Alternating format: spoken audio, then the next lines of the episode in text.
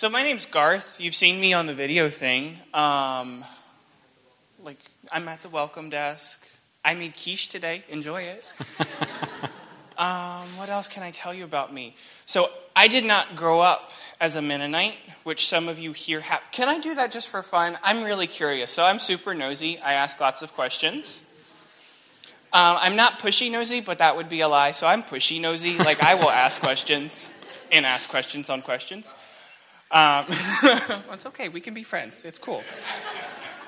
But anyway, so with that said, how many of you were actually raised in an Anabaptist Mennonite Brethren tradition? Wonderful. How many of you were not and fell into this Anabaptist world? Is it not cool? Are these people not strange? Wait, which one? Wait, who's strange? I leave that up to you. I think... But, so, I went away to university. I accepted Christ in a Pentecostal church. So it's been a really interesting path of ending up in an Anabaptist tradition. I tell most people that I'm an Anabaptist, but I have to say that lightly because I'm not being persecuted to be killed. Do people even know what an Anabaptist is? Most?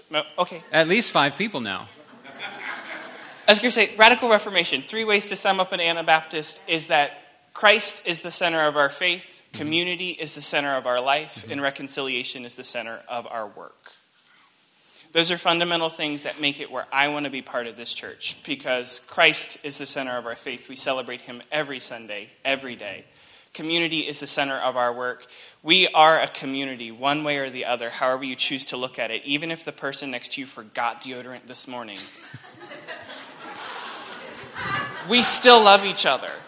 Okay, so, and then the third is we are reconciling. We are reconciling people to understand that they are part of the mission here on earth. And that means joining with us in daily walking, both in the church, out of the church, that they are reconciled to us in relationship and reconciled to God. So that, I think, is enough. That's me. Those are my convictions. If you ever have questions or you don't have questions and you just want to talk to me, I have a jar full of questions. Literally. It sits in the back of my car that is full of questions of what do you understand about God, or what do you not understand about God, or what's your favorite topping on pizza? It covers everything. Because I'm that pushy, nosy person. Papa John's, the meats. I'm just saying. All right, you want to? Sure. Yes. Oh, do I have? First slide. Do you testify that repenting both of sin and self-righteousness, you are instead placing your hope in the grace of Jesus, who loved you and gave his very life for you? I do. Do you accept the Holy Scriptures as God-breathed, the final authority for belief and action? And by God's grace, do you dedicate yourself to follow their instruction? I do. Will you seek to pour yourself out in love for Jesus, for his precious blood-bought church, and for the world he came to save?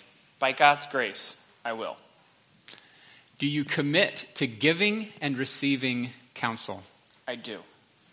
And for the congregation, do you recognize the holy charge that our Lord Christ has entrusted to us to love and disciple his most precious possession?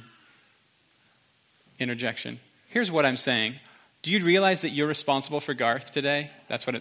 Maybe I should just change that sentence to say, do you realize you're responsible for Garth? If we would change the name for other people. His very own people. If you wish to show that you joyfully receive Garth into fellowship with this membership with the congregation at this time, go ahead and joyfully stand. Stand.